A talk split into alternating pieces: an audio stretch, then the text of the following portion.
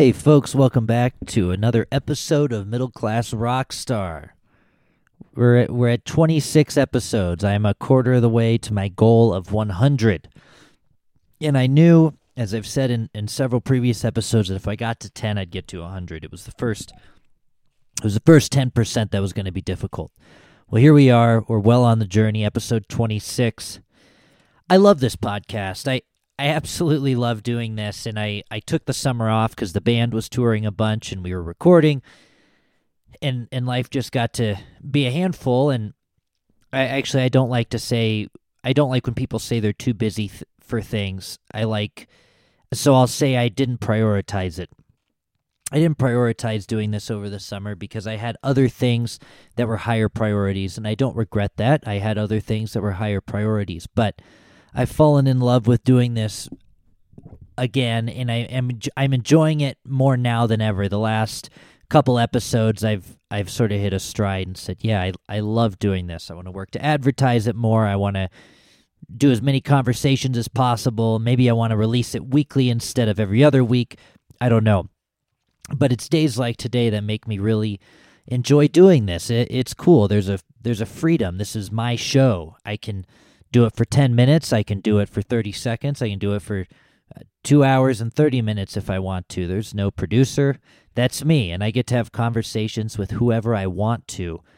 And it sort of feels like cheating that because I have a podcast, I can just call up whoever and the, and we'll sit down and chat together. It's it's really cool and uh Bucks Buckstein and I have known each other for several years now we're not we don't chat regularly. We don't go out to lunch once a month but we've come across we've crossed paths several times. I, I think the maybe the first time was back in 2014 when we did a writers round together at the toad tavern down in littleton colorado. And we may have met before then. I think the next time we were at the durango songwriters expo in california and he had brought a, a current flame with him, and there was somebody was having a party in their hotel room, and we were both attending that party. And there was a bathtub filled with ice and lots of beer, and he was sitting. He was in there when I was looking for a beer, but he he seemed to be more of a permanent staple next to the bathtub than I was. I don't know if he was handing out beer or just drinking more of it than everyone else, but or maybe I'm remembering this all wrong, but we we hung out at a at a party at the Durango Songwriters Expo, and then we both uh, played a an event on this past Memorial Day for the veterans in down in Castle Rock, which was for a really good cause and and a lot of fun. But he's somebody I've I've always admired, and I always uh, crack up at his social media. He does a lot of he has a lot of great posts. He does a lot of great shows. He's gotten big in the Denver scene and the Colorado scene. He's somebody when you think of country music, you think of you think of Buck, Buckstein. I think you think of Buckstein. You think of Ryan Chrys. when you think of uh, local country artists. I'm working on getting Ryan on the podcast as well, but he's been a, a house band at the Grizzly Rose for a long time. He shares songs on KYGO frequently. He does a lot of commercials and advertisements. If if you don't know who Buckstein is, you've probably heard his voice somewhere, uh, maybe on a commercial. He has the class. He has the classic, sexy country voice, and we actually talk about that uh, on the podcast, the country thing.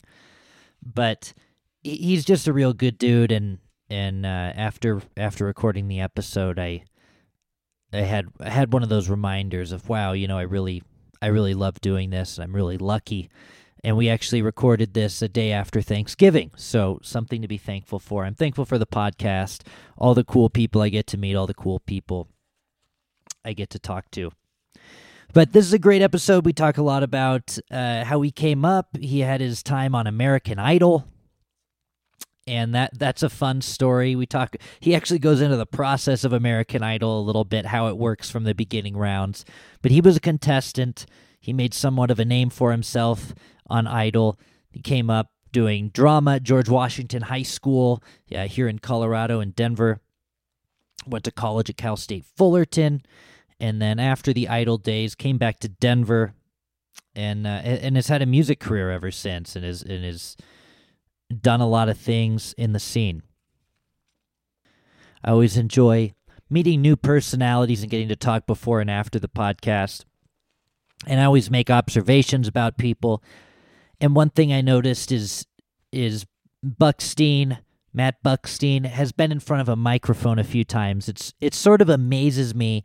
I have a music podcast. It's called Middle Class Rock Star. We're all musicians trying to make it for whatever that means. And most musicians don't understand how to talk into a microphone. It it sort of blows me away and maybe I I didn't know how to either until I started the podcast. I don't know. But when I have music industry people on, they're typically very good speakers. They can typically talk right into the microphone. When I have musicians on, they might be a shredding metal singer with the mic halfway down their throat at the Bluebird Theater the night before, and then they come on the podcast and they sound like, well, yeah, when I was 16, I. And it, it's sort of. It's sort of funny. I, I don't know if it's a bashful thing but speaking into a microphone seems like an essential skill for anyone in the music industry, and Buckstein has that skill. This is the first episode where I've had somebody who speaks as loud or louder than I do into the microphone. 26 episodes in. I usually have to do some editing. Turn turn them up, turn me down, put some little nerdy effects on to make it all sound the right way, but uh, this episode is the first one where I, I clicked record. We talked all the way through.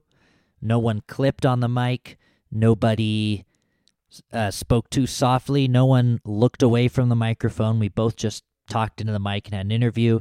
And I am doing literally zero editing. Not to be lazy, but because I, I don't have to, because Buckstein has clearly done the radio thing before. He's clearly spoken to a few microphones. So, Matt, thank you for that. I also want to mention that Buckstein fixed my toilet. After we were done with the interview, he went, he asked where the bathroom was. I said, sure, it's right across the hall from my bedroom. And he went in, he was in there for a long time. And for a minute, I thought, man, you know, did you just come over here to use my bathroom? You've been in there for a while. And I, then I realized that our, our flusher has a malfunction. So I went outside the bathroom and knocked, and I said, "Hey, man, uh, you got to do X, Y, Z to get the toilet to flush correctly." And he walks out and he says, "I know, I fixed it. Couldn't help myself. Your toilet's fixed now." That's what he sounded like too. That's that's how he uh, that's how he that's how he talks. And he let me know that he fixed my toilet, and I tried it out, and sure enough, he did. So. Thank you, Buckstein, if you're listening to this, for fixing my toilet. Thanks for being great at talking to the microphone, and thanks for a great interview. I've been going for a long time now, so I'm just going to jump into it. Here's my interview with Buckstein.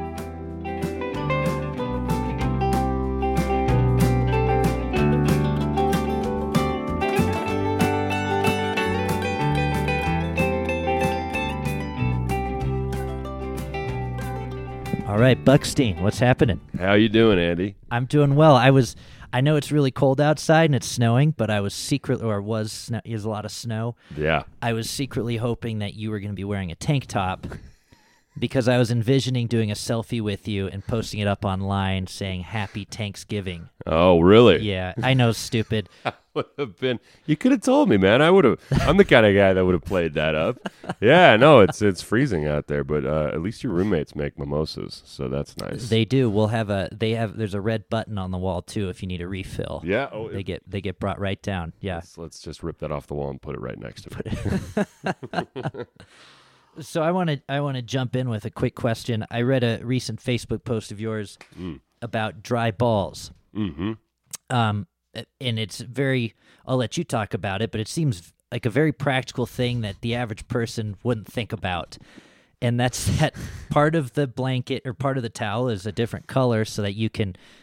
I want to promise which- your listeners that this will be about music and my career in the music industry. But yeah, this seems to be uh, trending uh, in my world. So uh, yeah, no, a friend of mine uh, has a Kickstarter company called Dry Balls, and uh, and they reached out to me through Facebook, and they they they had this concept, and I'm sure they must have gotten it from a man, but that you know when you dry yourself off after a shower, you don't want to use the same part of the towel for your face as you do your balls Right. and whether or not that ever bothered you, when you think about it, there's a part of you that's like, yeah, I guess that kind of makes sense. So uh, they reached out to me through uh, through my socials, and they said, you know, we want to send you this prototype. Would you check it out? And I did, and it's a, it's actually a really good quality towel. That's also kind of like a really good gag gift. So uh, um, so I posted that. I posted a picture of me like in the bathroom with this towel. And uh, it's it's if you go you, can go to my socials and check it out but it's not as it's not as racy as it sounds. But uh, but yeah Yeah, yeah. Well, we'll we can we'll put a link in the show notes. yeah yeah please yeah go to all of the the facebooks the insta the insta snaps and all that stuff We'll check it out. Yeah. Well, well, let's let's spend this episode because that's something very, that just happened. Let's spend the whole episode getting up to that point. the highlight of my career the dry balls post on instagram let's do that yeah, yeah. So where did where'd you grow up? Where were you born? uh, i grew up in denver colorado i was born in denver in rose hospital uh, back in the year the, the year of 1981 Okay. and um, and I grew up uh, not far from there. I mean, I grew up pretty much Denver proper. I went to George Washington High School, and then uh, I left when I graduated George Washington High School in 1999, 20 years ago. Um, I went I, back then. I wanted to be an actor. Throughout high school, I was I was an actor and uh, a f- you know a fairly successful one for a high school for a high school student. You know, I got the leads in a few plays and, Yeah. and some musicals and stuff too, which I didn't realize would come into play later. You know, How how did that start to happen? Why did you get into that? you know, I was uh, I originally took. I think I think like every kid, I thought to myself, I want to be a movie star. You know, and and I didn't know I, as as a ten year old, you have no idea the steps are to be a movie star. You just know that you want to be a movie star. Right. And when I got into high school, I had heard about drama, the drama class. And I didn't want, and I remember the first year I was in high school, I didn't want to be in drama class because I thought, I don't want to be in theater, I want to be in movies. Right. You know, not understanding that that training kind of is what is you know, is a, is a precursor to being an actor in movies. So, uh, but then this my sophomore year, I needed a class to fulfill a slot, you know, in your curriculum or whatever, and I um, I wanted to get out of ROTC, which I had taken as a freshman, so I took drama, and I tried out for the for, first play of the year. We did four plays every year, and I tried out for the first play of the year, which was a play called I Hate Hamlet. And I got the lead in the first play I'd ever tried out Wow. for. Yeah, it pissed off a lot of seniors because here I, you know, like seniors work their way up and they're supposed to be the ones that get the leads. And I was this just sophomore, zero people had heard of in the theater department. And of course, that's like, that's a, that's a microcosm of a community itself. You know, every, uh, lots of, you know, Yeah. like it just people chat and, and you're popular in that clique. And I'd never been popular in a clique before, but all of a sudden, you know, I was the lead in, in the first play of the year. Why And- did you get the job? I because uh, I'm just a good looking son of a bitch, Andy. and I'm, I'm just naturally talented. I have no idea. I think I think yeah. I mean, I clearly I had some natural ham ability. You know, I just I I stood on stage, I had a script, and I did what I thought I should do. And I think that was probably at least one of the times in my life that I realized like the natural ability was just just there. I mean that people can spend years practicing with a script in their hand to get the confidence to stand on stage and do an audition. And it was something at least at a high school level that I did well enough at the time to be instantly successful. Yeah. And and you see a lot of that now. I mean, there's like as songwriters. I mean, we probably see. You know, we've been working for a long time as songwriters, and then there's guys that come on the scene last year and they write songs that blow up, and we're like, man, mother, I, I've been writing songs Yeah. for 20 years, and I have not. And and you recognize their talent, and some people are just instantly talented at some things. Right. And so for whatever you know, whatever talent level I needed to succeed in the in the high school drama department, I was I I just I had it. I just kind of had an like an instant confidence, and I mean, I was I was tall. I mean, yeah, you know, for theater and stuff, you got to fit the bill. You got to fit the. the Had you the developed at this point? Did you have the low voice and Mm. and things? I I I mean, I guess my voice uh, has always like I, I can remember even being yeah like like I think twelve or thirteen in a theater camp or something from from middle school. Right. Like I went to a I think a theater camp and and then forgot about it for years after that. But I went to a theater camp and we were singing. You know, we we'd get around, we'd sing stuff, and I remember like the guy hitting the lower notes on the the piano, and I just kept going down and down and down, and people were like, "Jesus, how low can you sing?" but I mean, I wasn't. It certainly wasn't like it is now. I mean, now Right. the voice is a result of many of years of whiskey and singing very loudly. Right. Like it's you know that wasn't that wasn't part of my regimen back when I was twelve. So, Right, but I'm sure. sure, yeah, that I was just I mean I was naturally more of a yeah deep voice guy. Yeah, I mean I, had I think I had a powerful loud voice back then, which I was probably in high school was at least something that was unique enough to get you noticed. Yeah. Yeah. Absolutely. Um, so yeah, so uh, uh, I started, you know, theater in high school, and I and I continued that. Obviously, having the lead in the first play I ever tried out for gave me a pretty prominent high school theater career yeah. for the next three years, and and uh, and you know was a senior and leading man in the in the musicals and stuff, and then from there it's like, well, you got to go to theater school. So and you went to George Washington, Right. right? Which di- did you collide with any well-known people in your class? I know the Billupses went there. Did is there anybody who we all know that you were in class with as a high schooler? Yeah, man. So like the Billupses, um, uh, Chan- Chan- Chauncey was a little bit before my time. I think he like left like right when I got there. Yeah. I had a class with his cousin or whatever, but you know, like they, yeah.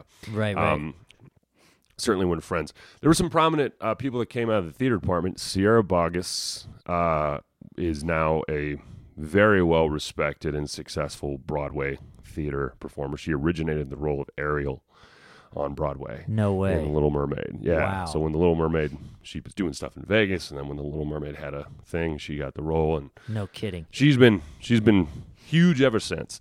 Um, Andy Rock, also known as Andy Guerrero. Yeah. Um, sure. Yeah, yeah. So we were in plays together. We were in high school. I remember going to. So eh, for those of you that don't know, that don't know, Andy was one of the founding members of uh, the explosive group, the Flobots. Yeah. Um, and they, you know, shot up with a with a with a single and a great album, uh, Handlebars, uh, low some many years ago, and um, Andy back then was. I mean, I remember going to his shows as as a youngin. You know, I mean, like he had a he had a he had a group called the Funktion. He was always doing music. It was F U N K T I O N, and we would go to the. I mean, thinking back then, like how we would all go to the the whatever club and we'd all get our hands stamped because none of us could drink, but he'd have a really good crowd of high school students that you know all went to enjoy his time on stage and partying. And I, I think back to that, I, I didn't even have a thought in my brain of getting on stage at that point. Like that was not, you know, that was not in my in it, that that was that was not in my plan at all. Yeah. But Andy, um, Andy was big in our circles, and then he went on to do the Flobots, and then years later, I had him actually produce uh, my my countryside EP. So the EP that's uh, on Spotify and everywhere, Yeah. um, digitally, is uh, was produced by Andy. and do you guys stay in touch? We do, we do. I, you know, I mean, like Yeah. like we all stay in touch. You know, Right, every right, now and right. again, we'll see a thing on Facebook. Or. I mean, he's got his life and family and growing, you know, and and ever changing career. Yeah. as do I have mine. Yeah. So, but yeah, got each other's got each other's phone numbers. So you know, Very we, uh, good. we we swap a text every now and again just to see how Nice. each other doing. Yeah, Good. So you finished college at uh, at GW, and and then what happens? high school at GW. Yeah. G- I- did I say college? You did. I did. You did, you did. There's probably a college GW, There right? probably did definitely a George Washington College. There has to be. He's the first president of the United States. Um, I learned that in Good college. trivia. Trivia. you learned that in college. exactly. I'm sure I learned it before then and then relearned it in college. yeah. That's why Um, my high school was called that. Right. Yeah. Right. Right. Right. No. Uh. Yeah. So. Um. I. Uh. I, I finished high school at GW, and then I was like, well, I got to get out to California and do this acting thing.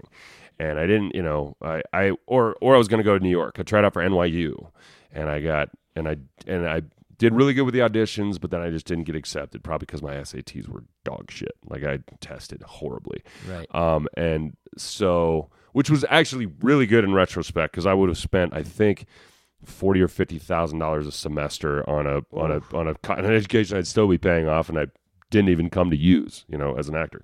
So then I went to California State University of Fullerton, which is a small commuter co- uh, commuter college in Orange County, California, but Sure. it had a really really highly respected and highly ranked theater department. I've heard of Cal State Fullerton. Yeah, probably I, I, through- I think CU probably beats up on them in an exhibition game in basketball every five. Yeah, years yeah, but then if it came to baseball, Fullerton, like, they've got a great baseball. okay, team. okay, Yeah, yeah, yeah. maybe that's it. Yeah, yeah, yeah, yeah. Or I mean, maybe CU can get one over on them. But I know Fullerton's got a really good baseball program down Nice. there. So that's what they're famous for. Cool. Um, and uh, and you know, pumping out some good theater students like Kevin Costner went there. Although kidding. I don't even know that. they say that's one of their big claims to fame, and I don't know that. Like, I think he was like a business major. I don't even think he got into acting until like maybe after. I don't like. I never heard any stories of like or pictures on the wall like here's Kevin Costner in the play in Cal State Fullerton. It's just like he went here. yeah, yeah, yeah, yeah. He he maybe to do with he maybe did anymore. three weeks and left or something. Right. But then you know a lot of a lot of actors from that program went on to do um, great stuff in Broadway and a few things in film. One of my good buddies, uh, it- you know, he's he's in The Mandalorian, which that's pretty hot right now. Yeah. Everyone's talking about that. Um, Omid Abtahi, look him up. Shout out Omid. And uh, um, so I did four years of that uh, college uh, as a theater major with an emphasis in acting, and um, that was great. I got out of that. I went. I moved to Burbank, um, California, where I was for three years, and um,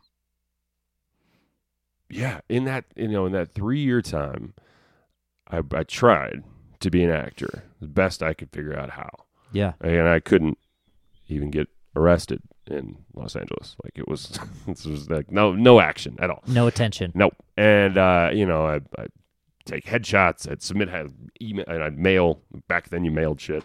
Yeah. I mailed stuff to to uh, to um, talent agents and tried to you know get my foot in the door, and always got you know rejected every time. Had had a little had like an internship with a top level talent agency, which I could see like that was that was bringing maybe some momentum to getting into the scene but then i realized like i didn't like the scene you know i mean a Yeah. young kid trying to deal with the the, the highfalutin this and that of of la um it's it's so daunting. And it's so i think you're either in it or you're not. Um and this and and this was a time this was this was pre really kind of pre big social media stuff where you could like just do your research at home. Like you had to get out and really meet people. And um, right around the time i was doing that uh, i some friends brought to my attention this american idol show which had been doing well And Yeah. before before we jump into that really quick, because I want because that's a that's a big story Yeah, in itself. yeah, I yeah, think. yeah, so yeah. you're you're hanging i'm around gonna have myself you're you're hanging around LA and you realize you don't like the scene. What is that doing for you internally to know that that's what you've wanted to do since you were a kid and all of a sudden even if you did get into the scene, Mm. you don't really like them that much anyway. It's a great question, and it, because, and I'm glad you asked stuff like that, Andy, because I think the emotional component of the entertainment business is something that's less talked about, but should be because it, Yeah. the entertainment business is such an emotionally charged business for us that are for us artists. Artists are emotionally charged people. Right. Um, so I would say that, you know, I wasn't sure how quick success was supposed to happen.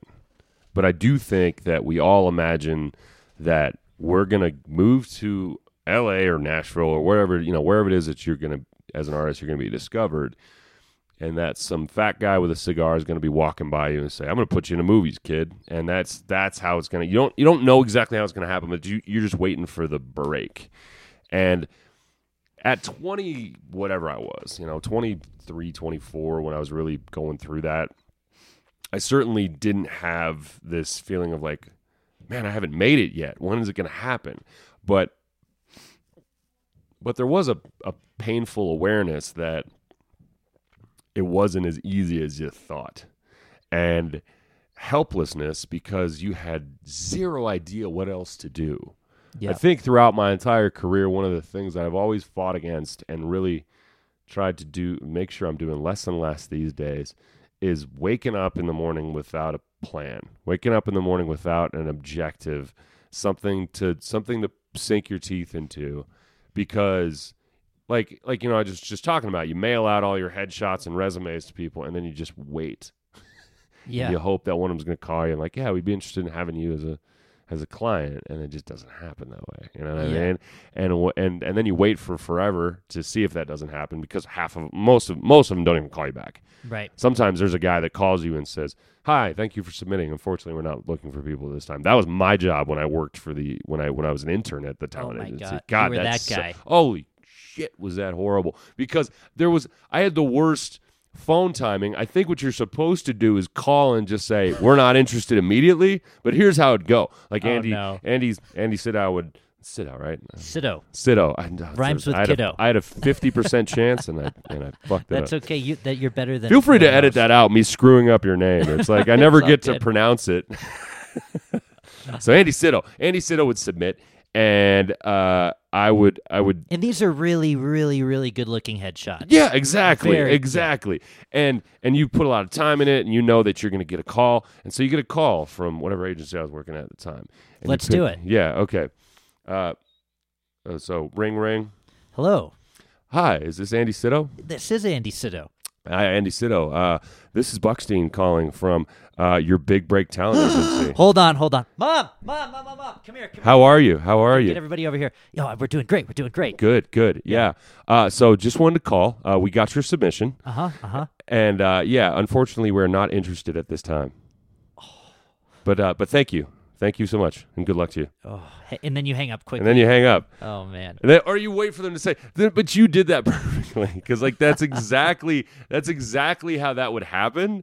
Is like the minute you call and you say, "I'm from such and such agency," you're like, "Fuck yeah, man! I got the uh, yes, yes. This is the call I've been waiting for." And then you immediately dash their dreams five seconds later when they give you a chance to talk. Right. So Right. anyway, there's that little Oh my journey down memory lane. That was Well, that was that was a what? But tough job. Doesn't that that that probably helped you as an individual and and as somebody trying to make it the same as they were to see the other side yeah, of it. and toughen up. Yeah. I mean, like you know, this uh, entertainment's a tough business, man. I Yeah. mean, with all the things we go through, with, with the judgment from others and the judgment from ourselves, and rejection at every turn. It doesn't. I don't care how successful you are. I mean, there's still rejection to to every to every stage of this business, at least that I can see. Um, and uh, and that's something you need to have thick skin to deal with. Sure. And if you don't have thick skin, this any entertainment business, I think, will swallow you whole. I think a lot of the people that end up making it have the thickest skin Mm. because they're they're they're the last ones to leave the table. Yeah, yeah, yeah. I mean, I, I look at guys and I wonder, you know, it's like you say, oh, they got it easy because they make all the money and they got their career set. But I mean, especially in this world now where every idiot has a voice. Like, I mean, you know, like e- e- anybody can just write a shitty thing on Twitter or or you know Facebook or Instagram. I mean, it's like I don't know what it's like to be some of these artists that are like universally loved and hated at the same time. Like I don't know what I, I can't imagine what it's like to be Nickelback. I can't imagine what it's like to be Luke Bryan. Not to chirp on my own. I mean, like I actually think. I mean, I, I a lot of respect to Luke Bryan. I mean, he plays Yeah. giant arenas, and if he came through town and asked me to open for him, I'd do it for free. Of course. But you know, but does he get a ton of shit from like certain certain facets of country music fans as well as other country music artists for right? I mean, for just basic like very you know surface level country songs and lyrics like he does Right. he does i mean that's that's known everywhere so i mean how how tough is that to be the the that guy Yeah. I, I, because I don't like. I mean, you know, uh, like I got a decent social media engagement right now, and I don't really have haters yet. That's kind of how you know you've made it. You've ma- say, yeah. Like when when you have haters, but every now and again somebody will say like a mildly shitty thing, and I'm like, oh man, let me go apologize to that person. Oh, like let me make sure, let me make sure I'm making it right. Let me print a retraction. Let me do a thing,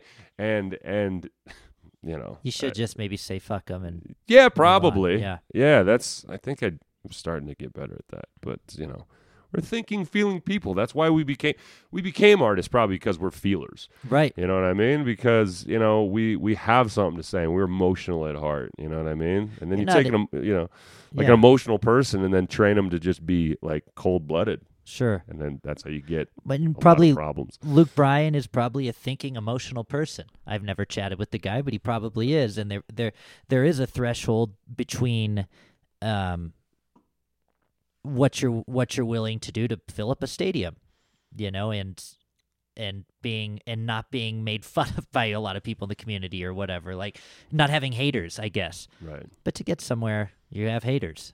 Yeah. No, absolutely. I mean, it once if you know that's man, this is that's a that's a topic in itself. You know, you I don't know how you are, but it's really easy to you know look at other people in this industry and compare yourself, and also get you know, I mean, there's there's jealousy along the way. Like you look at somebody who's doing a little bit better than you, and There's a friend, maybe. you might be a friend Yeah. who might be sitting right across from you. That's Yeah. why I'm here, Andy. 'cause Yeah. I'm jealous of you.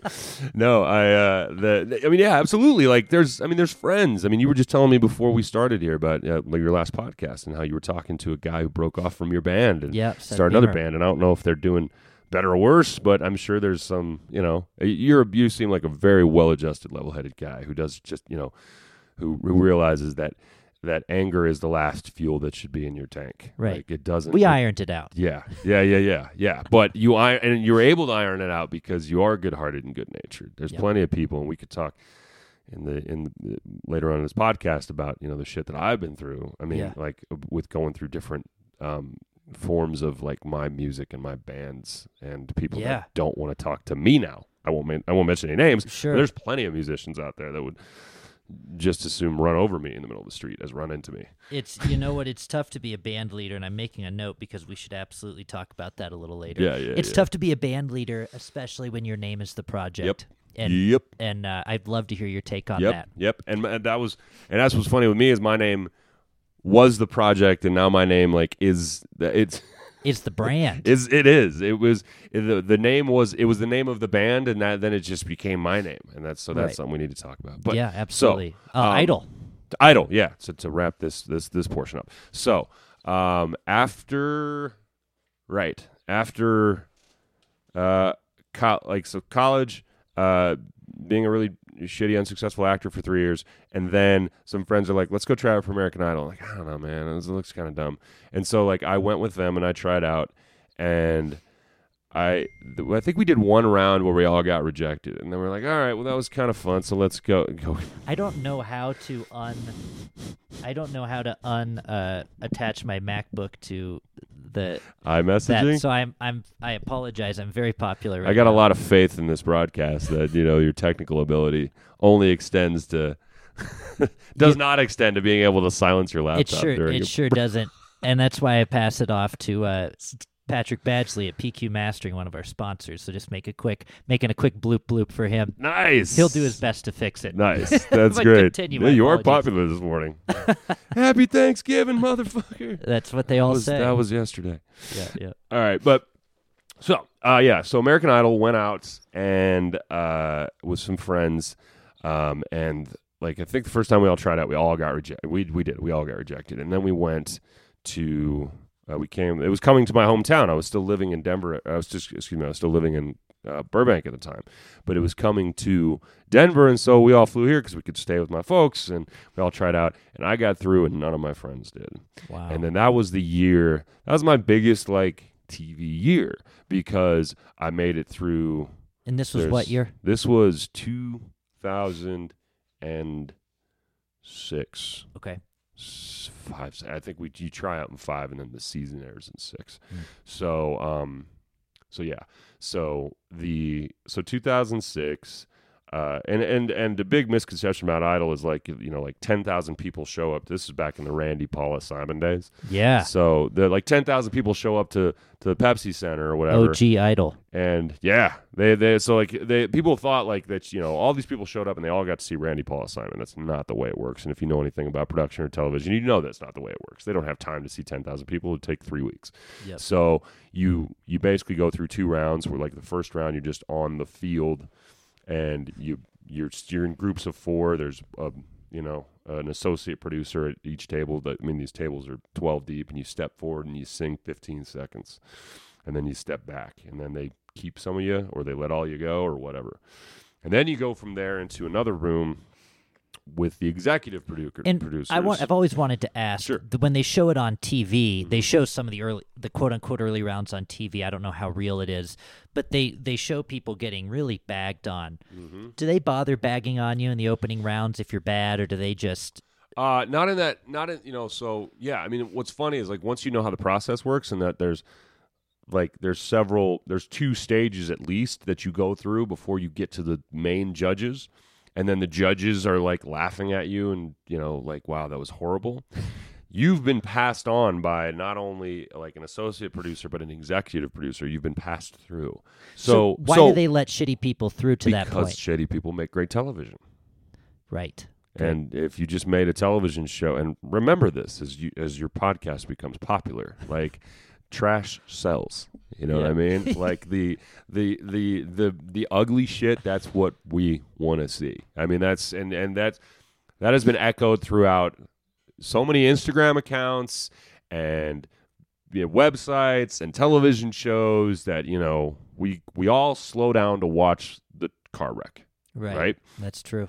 And so, yeah, like when William Hung came on there with "She Bang," she, I mean, the, you know, the originator of like, hor- you know, they they they put him through because he was interesting.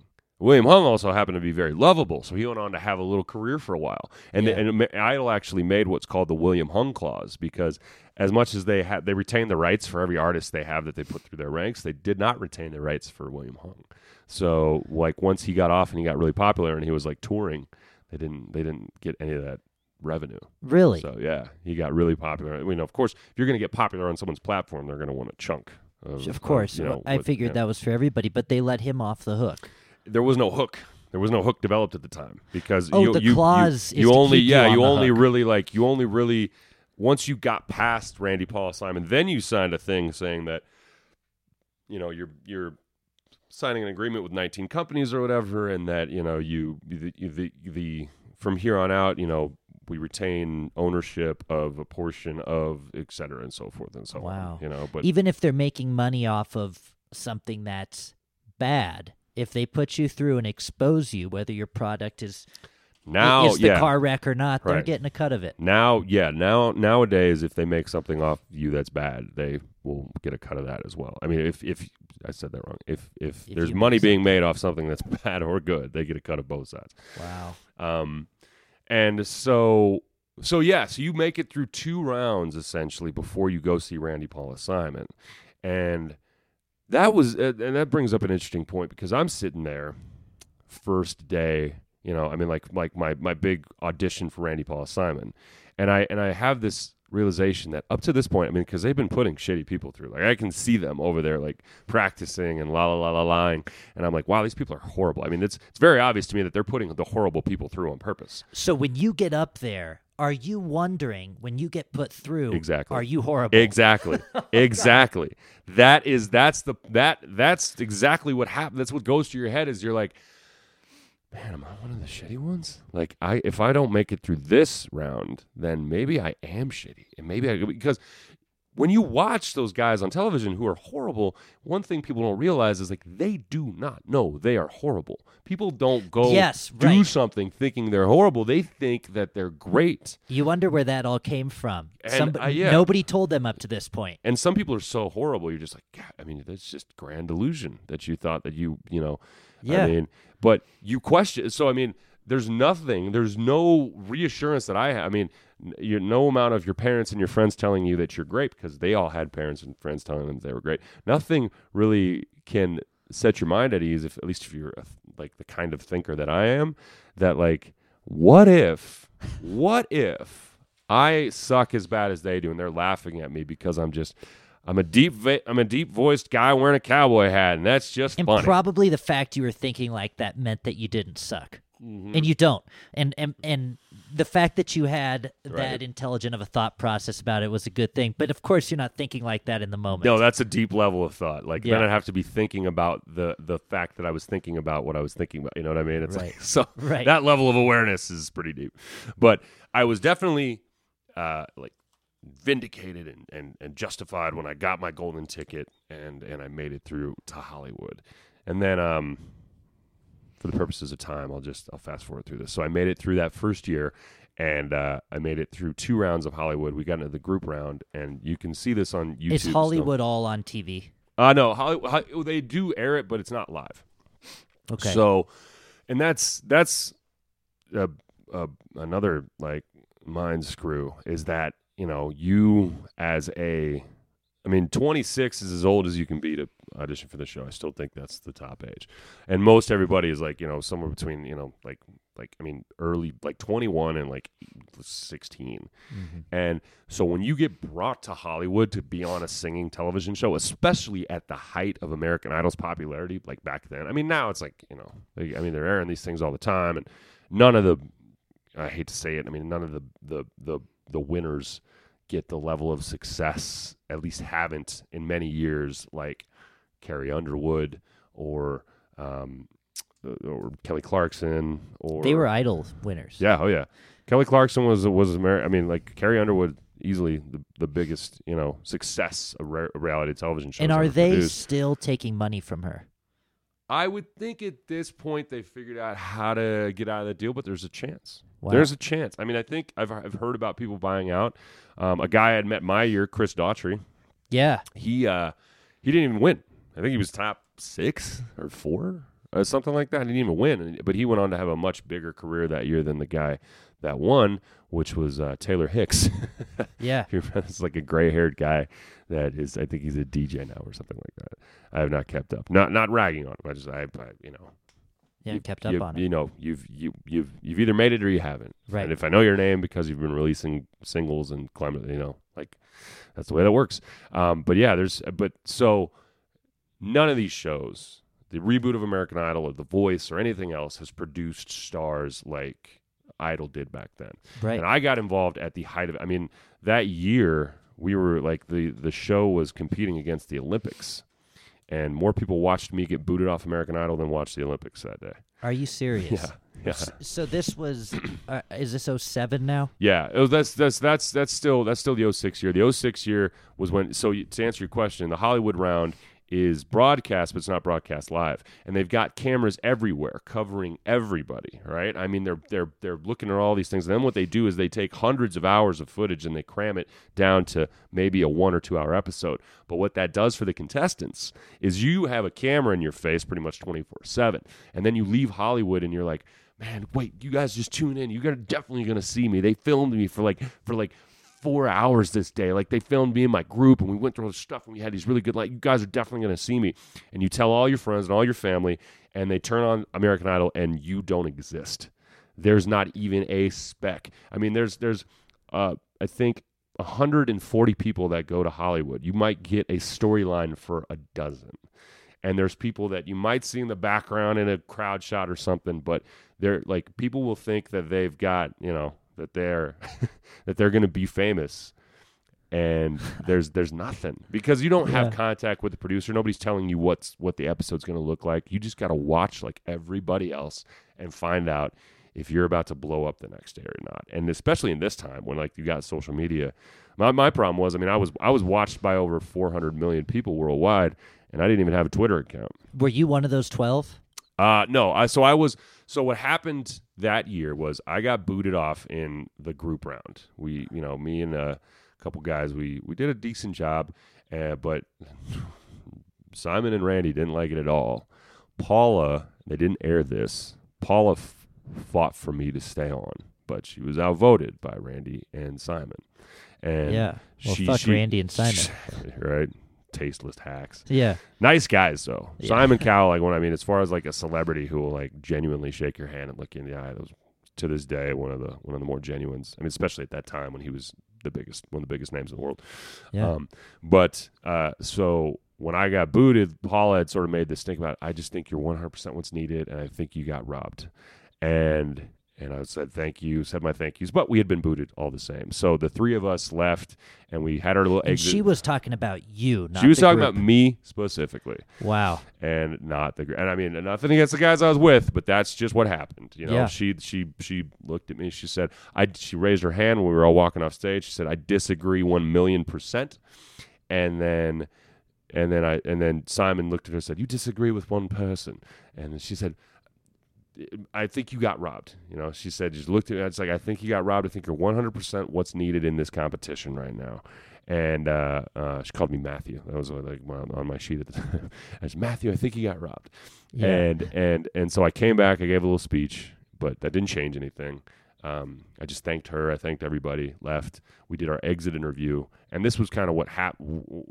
So in the exit interview, instead of throwing each other under the bus like most groups did, because they're crying and they're angry and they're like so and so messed up the choreography and so and so messed Yeah. up his lyrics. Uh, we just we just had camaraderie. We just we just stuck together. One of the guys threw his arms around me, you know, to he was crying, and they used this. They aired this piece. This was a huge piece that they aired. It was kind of a it was kind of a joke. I mean, it was definitely. It wasn't like I was.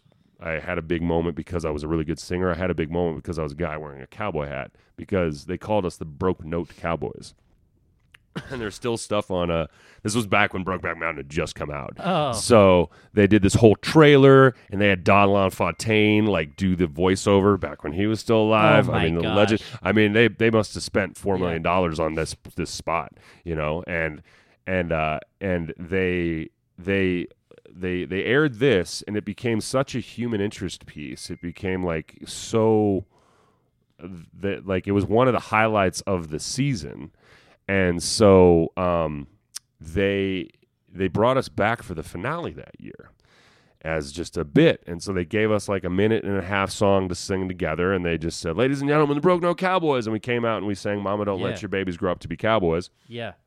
and I did the best I could, and we got a lot of good compliments on the blogs at that time. That's really all there were. Like, I mean, like, serious. This, this is this is this is 2007, so this wasn't this. There was no Twitter, there was no Instagram. Um, Facebook was barely a thing. So you know, the blogs were blowing up. Like, yeah, they sounded really good. They actually like, you know, we really liked it. Like, and and then that that aired. That finale aired in front of 400 million people worldwide. More than the Olympics. Yeah. Well, yeah, way more. I mean, like definitely more than yeah the the Olympics and um, Oh my god. I mean like well the the show when we got booted I remember the numbers were like the Olympics that day got a 12th share and we got like a, a 16th share or 18th share or something like that of the ratings. Um, but so uh, the couple things I mean like people looked at that and they were like, well, you're set. you know, I got off that show and they're like, well, you you're good now. I mean like you should be able to go at least use this and, and forward your career. And a couple things. One, I mean, the inability to capitalize with social media because anybody that's on The Voice now immediately has, you know, 80,000 Instagram followers. yeah. Um, followers that you can use to convert, you know, into uh, streams for, you know, songs, uh, potentially tour dates, you know, Yeah. I mean, reaching people through marketing. Um, so didn't have that back then. And uh, the second big thing was the fame was not really connected to talent. It was connected to a gimmick. Yeah, I sounded decent on that finale. I was still pretty young in my career. I don't think I was nearly as good as I am now. And so there wasn't like this man. This guy just slayed this thing. It's like he was he was a hot topic. And I'm, I'm, I'm I came home to a bunch of voicemails on an old like seriously. This was pre like so, like I had a, I had a landline with a blinking light, and that was you know a couple years later that all that was all gone. But like, and I was getting calls from magazines on the East Coast and the West Coast and this and that and the other, and I called them back, and I, I think like none of those ever even panned out. I ended up on Good Day LA. I had a really good spot on Good Day LA Yeah. and I think that's still on YouTube uh, somewhere. But um, but uh, even that, you know, it's like it's it's so people think if you if you really get some good exposure, like you're set. It's capitalizing on the exposure. That's what did you trick. What did you think when that happened? Did you think you're like, okay, I'm I'm going on tour next month? Mm. I thought that I really got to keep my eyes open and make sure that I that I am able to capitalize on any opportunities, but I, I didn't know how to make the opportunities happen. So I did think, you know, this this is great that I that I got this exposure, but what's going to happen now? And I just tried to reach out to everybody, and of course I was still a broke you know, I mean, kind of fresh out of college, three years out of college student at that point. I mean, I still needed to earn and you know make a living and put food on the table, pay rent. So it was kind of a scramble of like, okay, how do I do? Like, who can I call? Like, can I maybe call an agency or something? And then, but it's it's over as quick as it comes. It's Yeah. just it's it's a literal fifteen minutes, almost a literal fifteen minutes. Where was you know, there something that you felt like you did wrong or something you could have done a better job of capitalizing on or did it just come and leave and that's how it was going to be Yeah, I mean, there's always something better you could do. That's that's for sure. Uh, uh, but yeah, it just it it it it was just it was ignorance at the time of knowing what to do, you know, and who to reach out to. There's been people who've gotten way way way farther on American Idol than I have, uh, who still don't have the level of success that I do today. If that tells you anything, I mean, Mhm. there's there's there's I got friends that finished in the top with well within the top ten that are now working day jobs and you know playing in cover bands, and um and it's it's it's it's it's about your hustle, it's about your drive, it's about um, looking a little bit before you leap, you know, and not getting involved with the wrong people, but also making sure you are involved with people and knowing that. And this is something to talk about too. That the music business is your business. You're the CEO. You should know how to run it. If if you're hoping that somebody's going to come along and run it for you, uh, I think you're going to have a much tougher time. And Yeah. I and I really think even if you do end up with a really good manager, really good record company, you should know what they're doing so that you can keep an eye on it because nobody, nobody is going to look out for you like you're going to look it's your out for your music career Yep, Yep, nobody's going to look out for you like number 1 is. do people do you ever get recognized Yeah. i mean when you're out when you're out I got recognized when I walked into your house this morning by you. no i mean when you when you go to the store Mhm. does anybody ever walk up to you and be like hey you- you're from that Yeah, or from American That- Idol that anymore? thing, No, yeah. I was.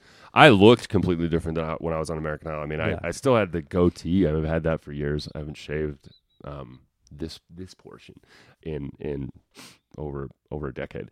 But um, I uh, not from American Idol anymore. I was I was I was I was thinner. I was ganglier. I was I was weirder back then. yeah Uh, but I get recognized now from my music career here. You know, people. Yeah. I mean, people know that I've uh, whatever I've done. I mean, at headline Parker Days or headline Rhythm on the River. I've headlined. You know, um, the you know Wheat Ridge Carnation Festival. Done the Grizzly Rose stage. You know, countless times. One KYGO. People. You know, follow the socials. So. yeah Um, I mean, I I get recognized. I mean, not a ton. You know, there's no. They're not tossing up barricades when I walk into. when I when I walk into restaurants and stuff like that yeah you know. But uh, but yeah, I mean, so it, uh, to to be to ta- to to sort of be uh, topical about what you just asked me. Back then, for like two or three weeks, like yeah, I would be on the street and people would like run up and take a photo. But it was L.A. I mean, so there's so many people, and it's just like. Who get? I mean, it was like there was just a couple times that happened. I Yeah. signed an autograph, and it's the weirdest feeling, like signing an autograph and realizing, like, for what? Like I, I've got like I'm doing nothing after this. I'm not playing a show. I don't have a, a meeting. I'm not doing anything, but I'm signing autographs. you know? the the shadow following the 15 minutes maybe Mhm. It's a really, it's a really good way to put it. That's a nice. That's a nice. That's good imagery right yeah there. Yeah, yeah. yeah. i'm a songwriter living in the shadow of your own 15 minutes. so then at some point you got out of la hmm obviously and, and Yep. did you come straight back to denver So after American Idol, when I when it was kind of apparent that uh, singing was going to be more my thing than acting was, I uh, I headed back to and and rent was getting out of control in L.A. and Burbank, and the place I was living they were tearing down. So I was just like, you know what? Okay, I'll just go back home and I'll regroup. And um and I fell into like a comfort zone there for a while. I mean, I fell into uh like just making money in real estate. Um it was it was a down market at that time, but we had figured out the the powers of wholesaling and fixing and flipping, which was doing really well in a down market. So I I, I made a good living doing that. And then I wasn't I wasn't, wasn't doing anything for a long time. You know, I was I was just uh uh, living and working, and um, a guy hit me up and just said, "I saw you. I saw your thing on on American Idol. I think you got talent, and you know, I'd be happy to sit down and grab a beer or whiskey or sometime and talk to you about it. But you know, I just wanted to say, great, and we'll see you at the Grammys someday or something like that." And uh, that guy turned out to be one of my old buddies and and a player in my band for a while. His name was Jeff Norman, and Hmm. um, he was he's a player in town. He's a historian. He's a uh, he's a um, a Buffalo Bill reenactor. So the guy looks exactly like Buffalo Bill, and uh, and he was a and so he goes around and does that now. But a really cool guy and a great musician that sort of got me into you know kind of helped me assemble my first band. And uh, that band back then was called Matt Buckstein and the Hired Guns, and I think we did that for a season or two. And I, I mean, it was it was my band, but it was kind of led by it was it was it was it was staffed by old guys who would they'd say it if they're listening, like old guys who had been in the industry for a really long time. You know, the guys way like my senior who had way more experience, but it was still my band. Yeah. So to segue this into someone like talking about like power dynamics and how hard it is to be a leader. I mean, that was that was supposedly my band, but I had I mean like if I had an idea, it was immediately, you know, criticized and if and if and if or at least critiqued, I wouldn't say criticized, um, by the experience of the people that I was around.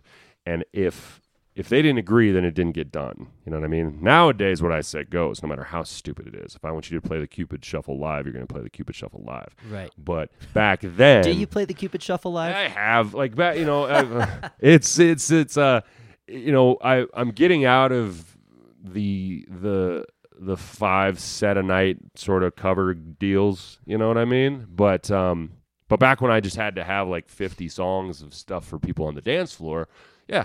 Heck Cupid yeah. Shuffle is an amazing way to get people on the dance floor. It Yep. brings a crowd. They have a lot of fun, and if you can put your own spin on it, fuck it. You know, people know how to dance to it. And, and now where did Speaking of, it's, here's a side note. Oh, yeah. So Cupid, the guy who wrote the Cupid Shuffle, went Yeah. on The Voice like about five six years ago. You can look this up on YouTube. It's it's incredible.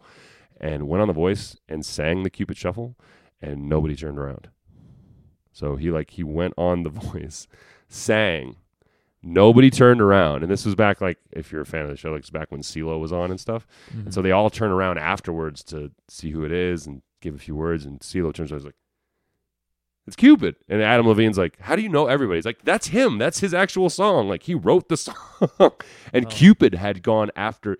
Here's if there's any better example of like how you know one little bit of success doesn't make a career. It's this. I mean, Cupid and the Cupid Shuffle. Like I said, the Cupid Shuffle to you. Uh, this is clearly not your genre of music, but you know exactly what the I Cupid know it. Shuffle I know the is. dance. You know what I mean? Exactly. And Cupid, after all that success with that one song, and I don't know how much streaming revenue it brought in because that was kind of in the early days of streaming, but still had no real direction or better options for his career other than to go and try out for The Voice. Yeah. I mean, you know, if it And and it didn't even help him on The Voice. didn't help him. It embarrassed him. Actually, I mean, it was kind of a stupid move. I mean, he had a lot to lose, and I mean, it was, it was, it was. I guess maybe you know if you look at it the right way, like I mean, and that's something you got to get over in your own mind. Like, is that embarrassing, or is that just a guy trying? Is that a guy being real and recognizing where he is and trying? Like, I just called it embarrassing. Maybe I shouldn't, but he was. Well, we tend to tell people we tend to think things are embarrassing when someone's had huge success and then they're doing average person things again. Um, even Like- though you might trade anything to have that little bit of huge success. I was having this conversation last night at Thanksgiving where people I'm t- I'm going on a little vacation to Australia over Christmas. And every time I take a trip now, people are like, "Okay, are you playing down there or are you just taking a vacation?" I gotta say, "No, I'm taking a vacation." And then, you know, one of my friends like, "Well, you know, maybe, yeah, maybe like hit an open mic or something." And there's that part of me like, yeah, yeah. no, no, no, dude, open, no, come on, that's stupid. Like, what? Look at me, look at me, look at Me? me, me, Me? Open mic. But it, it within in that conversation, I had to check myself. I'm like, who the fuck are you, Buckstein? Who the fuck? who are you? And that is You're Matthew That's- that's- over there. Exactly to them. I um I, I that's and that's kind of a really good way to paint my status right now is like um is a nobody trapped in a somebody's body. I mean, clearly, you know, like Andy Sito asks me to be on a podcast because you know there's there's fans out. there. I mean, apparently I got some sort of street cred to Yeah. be worthy of of sitting down and being on a podcast. I just the only thing you have to be worthy of to be on this podcast is I have to like you. I'm the producer the and show. take shirtless photos in a and towel. take shirtless photos in a towel. but you know, but but I mean, and there's there's there's there's good buzz, and it's been a good ride. But at the same time, you know, I recognize every day. Like, I mean, I'm still at best, um, you know, I, I'm I'm I'm still at best like a a a a really talented and successful performer. uh, I just call myself really talented. I shouldn't do that. I'm a successful performer on a local level Yeah. at best, and um, Do but you, growing do you all the time. do you desire to be is that still a big goal for you to be Buckstein on a national level? Yeah, I mean, I I I'd really challenge anybody. I don't know. I mean, like I I think most people who would say no to that would be lying. I I I certainly will say wholeheartedly, yeah, I want to grow from where I'm at. Yeah. Every year I've grown in this business, and I've achieved you know new things and bigger and better things. Do you And- feel that you've stagnated to well, Buckstein's a Denver guy. He's big in Denver, but he's a Denver guy. Do you feel yourself growing into a national level? Are there things you're doing to, you know, get get to that point that you feel comfortable? This is a dangerously loaded question. Yeah. Because if I say yes, and somebody comes back and listens to this three years from now, and I've done jack shit, then that's really embarrassing. But uh, relating to what we just talked about, about how Go embarrassing is a state of mind, and you should be able to take risks. Uh, yeah, man, one hundred percent. It's only been in the last really few years. I mean, as long as I've been doing music, you and I go back to 14, 13, something like Sure. that. And I Yeah. mean, I was doing music and had bands in this town since way before then. right. Um, but only in the last few years have I really started to dive into the mindset of this is my business. I have to manage it, and and I gotta I gotta take risks. I gotta spend money, and when I do that, there is a pathway to doing bigger and better things than I'm doing right now, and and understanding what independent artists are capable of. The day, I mean, there's so many books I could, you know, and and and blogs and stuff that you can check out now, and stuff that I can refer you to. I mean, I, I, I if you want to check out some of the stuff that I've checked out, Yeah. but um, you know, there's the the the underlying theme is that the days of the big break are dead. You, have you read uh, Ari Herstand's book? I just did. I have got the I read the old one several times. I got the new one sitting. I right got. here. I just finished the new one like a couple weeks ago, It's man. good. Brilliant stuff. Yeah. and I mean, his training courses are top notch. I don't know if you've taken any. Have you stuff. done his? Are you doing his Instagram? Course I did. Yep, yep, yep, yep, Okay. yep. And uh, I've watched. Uh, here's a big plug for Ari, but I mean, I've watched my um, Instagram following grow about, th- or not Instagram, my Spotify following uh, triple, almost quadruple in size since I started about a I- month and a half ago. I almost got in when it was like 250 bucks, and now it's Now about it's a thousand. thousand bucks, Yeah, and I dude. and I can't do it. Um, Alec Ryan, You fucked up, Andy. fucked up You big time. fucked up big time. Sorry, man. a plug for the show though. I had Alec Ryan on um, two episodes ago. hmm He's moving to Nashville next week. Just put out his uh, debut of original songs on Spotify. His other his side hustle is as a Facebook ads expert. He Mm. does it for companies not in the music industry. He just Right. does Facebook ads for companies.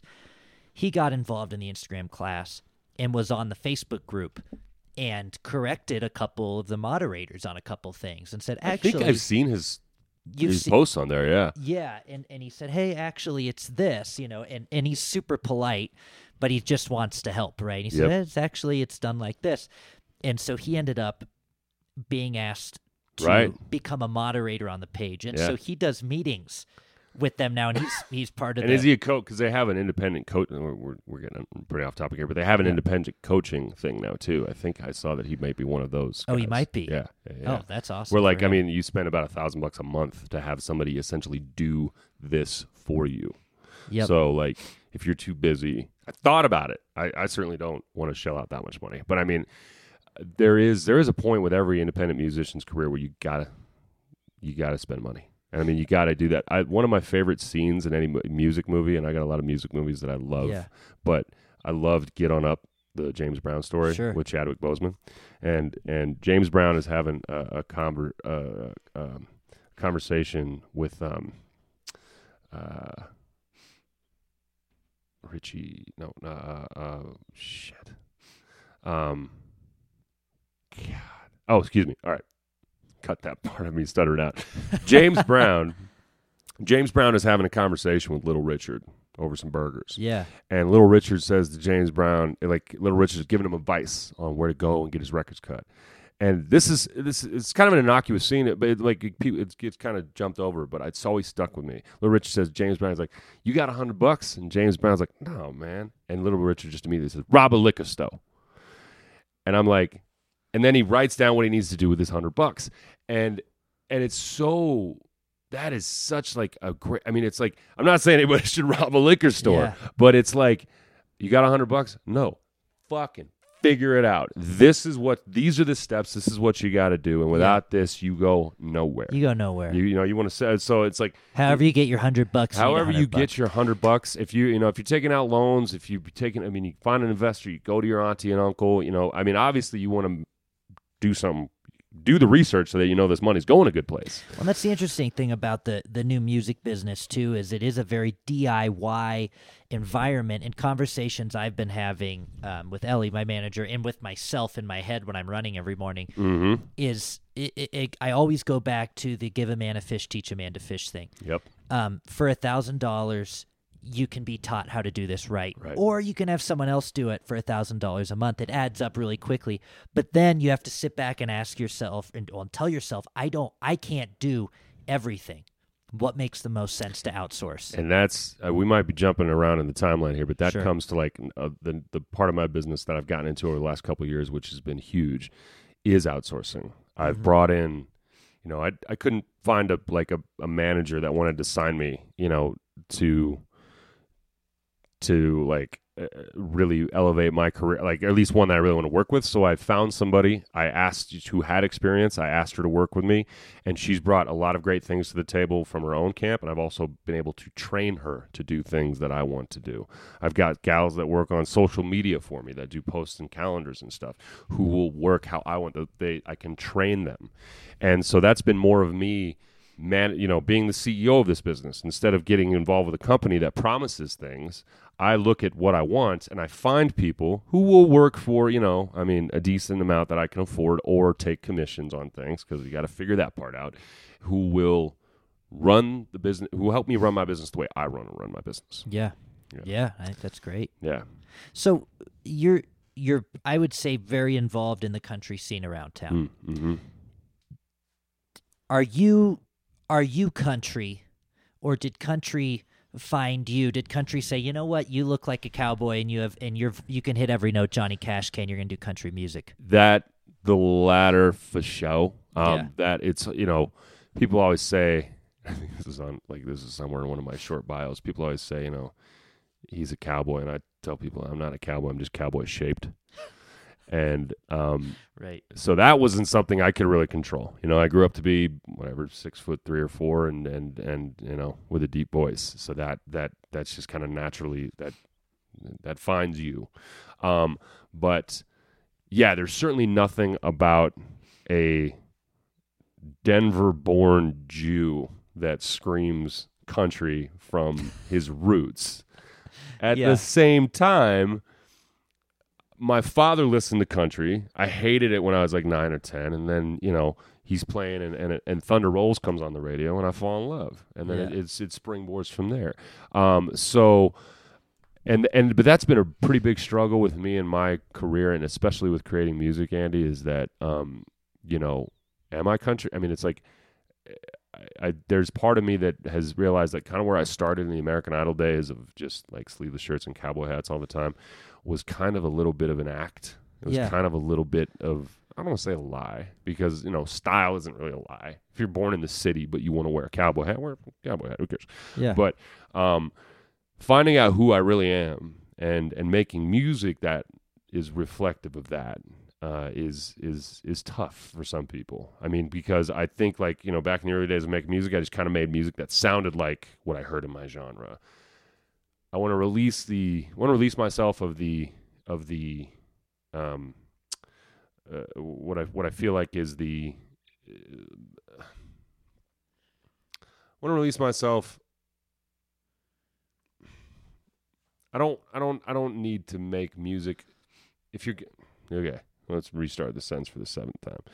If you're going to make music that's going to be successful and you're gonna sing it and perform it for the rest of your life, it better be something you can really believe in and get Yeah. behind. Right. And so that's more what I'm focusing on. I've I have been tortured with some of the music I've released because I started making music and tortured is dramatic. But I you know, I like I, my first stuff with my like first band back when the band when the band was called Buckstein and we could talk about why that changed. But like that was just stuff that was recorded in a warehouse, you know, and the drummer mixed the project. And for for that whole for that process it was like it was done pretty damn well. Mm-hmm. But years later, I was like, this sound isn't what I want representing me. This Right. production quality isn't what I want representing me. And so all those songs are gone. You can't find them on Yeah. Spotify. I mean, I've I've removed those things. Yeah. And then you know, one of the first things I released after that was the Grizzly Rose song that they play. You know, on they they they use it in ads on the radio, and the Grizzly Rose plays it before every national act that they have. So I mean, that's got garnered some fans and streams. But um, but you know, you look back on that, and you want to move on from that. I, I I realize like that's a really tough thing as an artist to like put out stuff and then have to look back on it when it's when it's around forever digitally Yeah. and and be okay with it. You know. So who are you? Who are you musically? if you know, and that could be what you're doing right now. That could be what you want to be doing in five years. That could be an artist comparison to people that you admire. But who who do you see yourself as as an artist? Um,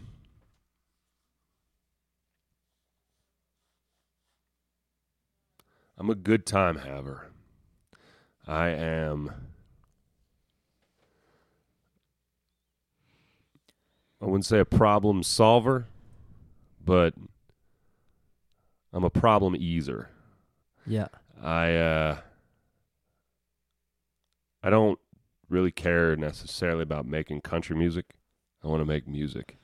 I'd say that and and stuff that we haven't even really been able to study, you know, just just 20 short years ago when you had to buy CDs and your your your capacity to take in new music was limited to your to your wallet, you know. It wasn't just about looking stuff up on YouTube. I mean, you, the your rotation of music included what you could afford.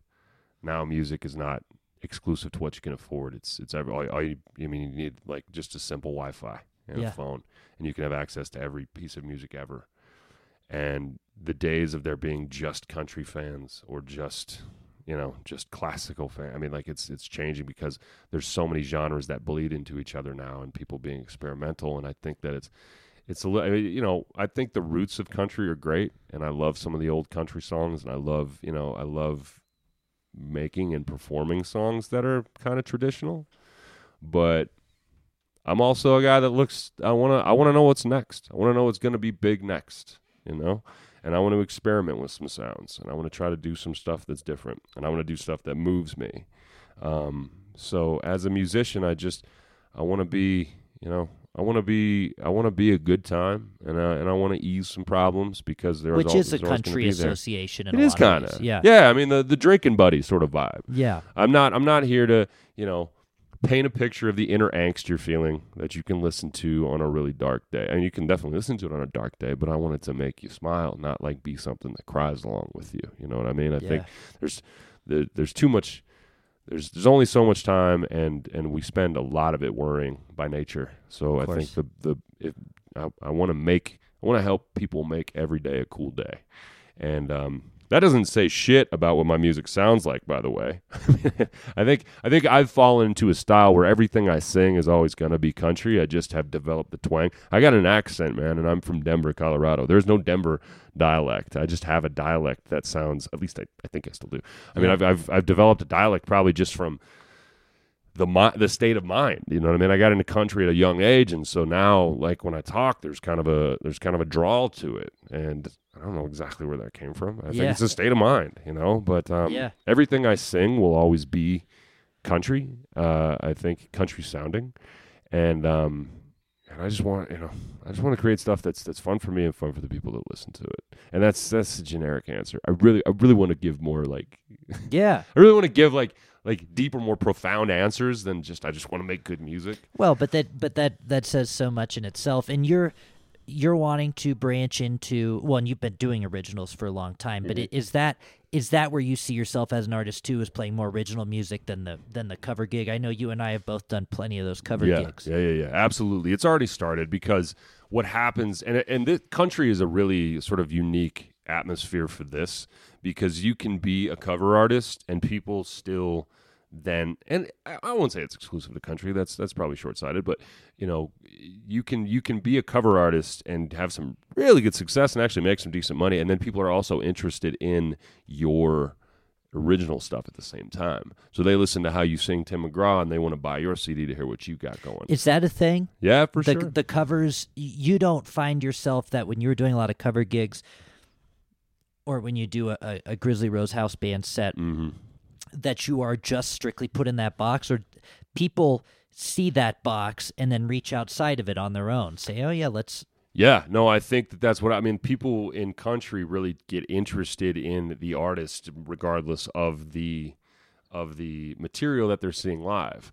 But you gotta have some material to give them. I mean, like, because I know bands that just like slay it on the cover scene and just have pretty much nothing going on in the original scene. and is that why a lot of country bands you were saying people in that scene want to research want to look into the person do you think that's why a lot of country uh, music is named after an individual rather than a band name You know, I mean, it's, it's maybe. I mean, I think there is kind of uh, in country, people want to get in, you know invested in somebody's story more than than.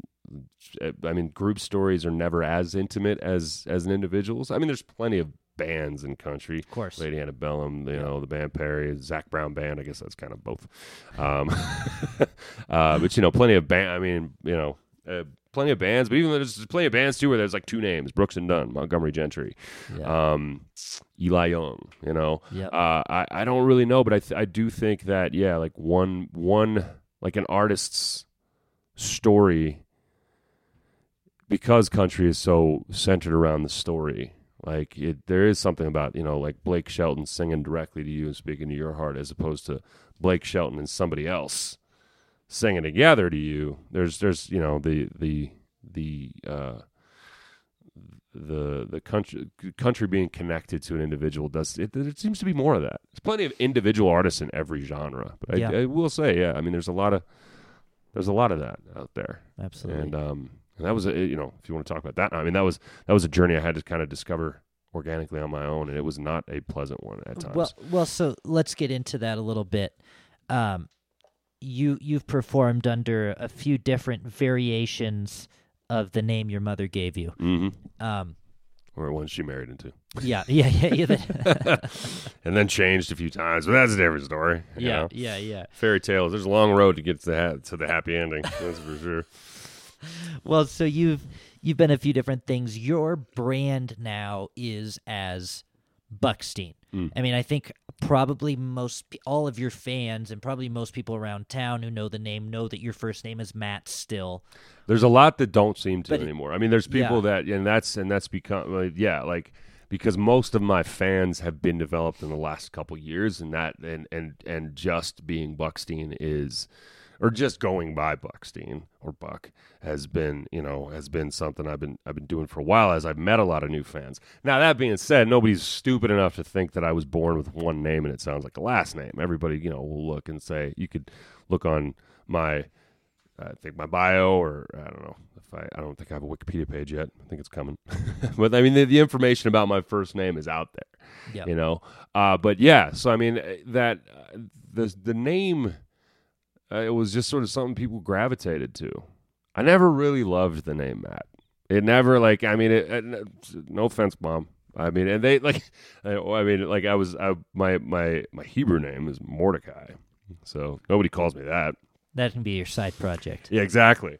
Uh, and uh, and they and I was given, you know, the I was named kind of loosely after my my great grandfather Mono, and uh, and my mother and my father to this day can't agree on how I got my name. My mother says that I was named after a Bronco player my dad really liked at the time. My my dad says no, no, you were named after your great grandfather, but my mom says yeah, but also a Bronco player, and so as as I you know I grew up, people just always kind of gravitated toward Bucky or Buckstein, Yeah. and and and then, and then there was something about it that just like in the industry, people were like, "Last name is Buckstein. That's cool, man." And um, when I had started, you know, like I mean, like, like I said, my first band, like band band, was like Matt Buckstein and the Hired Guns, and then uh, that you know that fizzled, and then I was I started up with some other guys, and we were looking for a name for the group, and I said, "How about Buckstein?" And they said, "Yeah, man, that's great. Why? Yeah, why not? You know?" And and so what happens then is you know the i mean you start a band we all pretty much start bands the same way we start bands with anybody who throws their hand up and says i'll play with you because you know we have no money we have no gigs we have no promise of anything so Yeah. we're just looking for people to collaborate with Right. and um, what happens in the next few years is critical because people either make their their their worth and their weight known or they don't. And every but every band has to. Bands are so hard, man. They break up and their power struggles. I mean, it's just it's it's there's certainly challenges to being an independent artist where it's just you, but um the you know if, if you're going to start a band with somebody you better be sure that that person is one of your best friends. And i mean it it's it's it's got to be like getting married because if there's success you're going to talk about all the same things you're going to talk about marriage. You're going to talk about your sleeping arrangements. You're going to talk about your travel arrangements. You're going to talk about your shared finances. You're going to talk about all of that shit. And if you have a successful career and that's how you make your living i mean you are tied together. Even in some ways worse because at least in a marriage you can get divorced. And i mean like maybe start but like if you if you got that project and that's all you got going for you. You know you better you better be ready to do that for the rest of your life with that person Yeah. because you can't split up and you know at, at most it's very hard to split You up better and have keep, a hell of a prenup. keep the momentum exactly exactly Yeah. and you don't because you literally started start together nothing. from scratch Yeah. so dividing up when you split up is, is impossible. So, but what happened with me was, um, I slowly over time realized like I was doing. I mean, there were certainly guys that were you know putting in some love and time, but eventually their love and time fizzled, and and it was up to me to to get stuff done. And then you know this guy who was kind of an originating member falls out, and uh, and he. Uh, uh, i- i- you know, and then he gets replaced, and then so he gets replaced by a guy who's just more or less a hired gun and and then that happens a few times over and then eventually like some guy shows up and and he starts you know he wants to sign on and i've had shit like you know it's like you know some guys like looking at the wants to know the finances wants to know all the behind scene thing wants to know all the money and like this guy is is wants to take a sixth of stuff that's been established for five years before he even got there and I think at, at at some point I looked at my last like you know my last band photo, and looked at all the faces in there, and I realized, what am I doing? I mean, there these are, what is this really? I I love these guys. I want I want this to be good for them as it is for me, but I'm the one you know, I'm I'm investing like my my time into getting this booked and and and you know making sure that this stays successful and and a lot uh, it, uh, the, the no I mean uh, these guys want to be involved more and then that brings up another question is Mhm. who do you really want to work with I'm relating to this so much. People people like they want to be involved more people want to write and i've had a lot of people want to write with me over the years and i've written with a lot of people and and you click and you don't click. And so are there people that you can be in a band with who also you would never really want to write creatively with? Absolutely that can exist. So these guys want to start being creative and then i start seeing what their creative input looks like and it's so hard to have the conversation. I never really effectively had it where i said listen I like you as a player, but I do not vibe with you creatively when it comes to creating original material. It's not what I want to do. And so eventually one day I had a realization that, you know, the faces in this band photo weren't needed for me to be successful. Um, and So and- Buckstein is you. so Buckstein, I, I just and I I thought about you know rebranding, which wouldn't have been hard to do at the time. I didn't have. I mean, I maybe had a third of the following I do now. I mean, I could have changed the names. I could have changed the T-shirts. There weren't that many. You know, it wasn't there wasn't that much stuff out. It would have been very easy, but people had already started to just call me Buckstein, and and just refer to me by my first name. And so I just said, you know, just like Cher or Seal or Anybody else, I'll just be an artist with a first name, and and and people are digging that. And I don't know if it'll be that way forever, but it feels good now. But that so that way, if if you go and play a solo set at the Toad Tavern for a songwriters round, or play with a band, Yeah, you're always Buckstein. always Buckstein. And and sure, you might have a bass player that sticks around for years, and the fans start to know Timmy because he's awesome and he Yeah. has this beard and he's got a great image. But even when Timmy leaves, still Buckstein. absolutely. And that's that's one thing you you know you recognize too is like when you take a look at your band, you got to realize that you know you you are you are spreading the uh you you're you're spreading out your your your need to rely on people. You got to i mean every one of these guys if if you're making a band and it's and it's five equal members what are the odds that five people are going to whose visions are going to remain the same for years on end? I mean most bands come down to two or maybe three founding members that should be on the same page. Yeah. um, but you know, take a really long, solid look and and decide like you know if if if you're gonna do you know like if if you got all these faces in a band, I mean, is it is is the project stronger because they're there? And I'll say personally for me, I've noticed even though yeah, I mean. Dude, I got like I said, I'm a I'm a I'm a, I'm a nobody trapped in a somebody's body. I mean, I I you know around here, like I I I, I I book gigs based on just reputation. People call, they know they've seen me, and they and and you know I get to play some really good shows and open for some great people and do Right. a lot of good stuff. But um, I've got a lot farther to go. But I but I but I noticed so much greater uh, personal success and success for the project overall to be able to even kind of pay my guys like more steady wages and uh, bring them to much cooler gigs and have them treated better backstage and stuff when i when i when i branded this the way i wanted to and i just started to control everything and i just made the decision listen this is no longer a band project this is an art, artist project Yeah. and then, of course, there's you know there are challenges with that. You got to find players that are going to get behind you in that. You got to find players that are that are down to be hired guns. and and it's not always gonna uh i mean the the pay is a huge thing too. I, I i know i've struggled with with my band is are you paying me enough to be a hired gun and not a creative Yep. equal? And it's really tough to find that balance. And and i i know for me anyway i on on some gigs i'm paying out of pocket a little bit because it's a good investment gig for the band or whatever. But Right. i'm sure that must be tough too right? Making it you got to find good good side people that are down at you, the same time. you got to. I mean, uh, you know the the days of you playing for free are gone. You can do a free show all you want, but your guys still need to make money, and I believe that wholeheartedly. Yeah. Uh, my guys don't know, you know, what I taken at this show or that show, and if they did, maybe they'd feel sorry for me sometimes. But like, you know, there's some shows that I play where absolutely I lose money. There Yeah. are some shows I play where I make money, Sure. and um, I try to pay them fairly. I bonus when I can. I buy meals. yeah. You know, make sure they get laid if that's their thing. That's you know, awesome. if I can help.